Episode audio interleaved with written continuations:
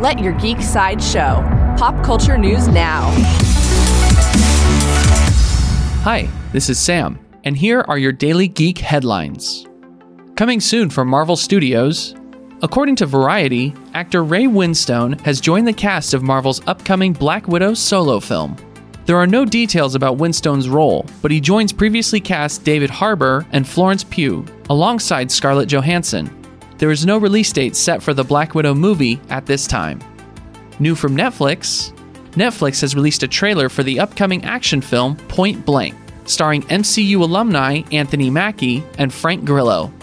Mackie plays an ER nurse whose pregnant wife is kidnapped by dirty cops, so he has to team up with Grillo, a career criminal, to track her down.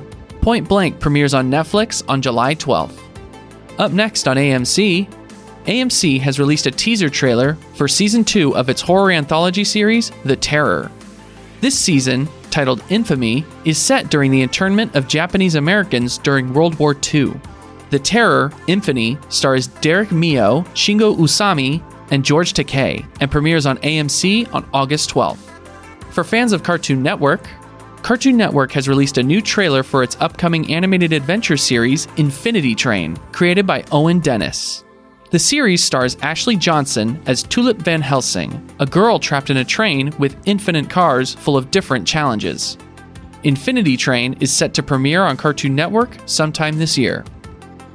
This has been your Daily Geek Headlines Update. For even more ad free pop culture news and content, visit geeksideshow.com. Thank you for listening, and don't forget to let your geek side show.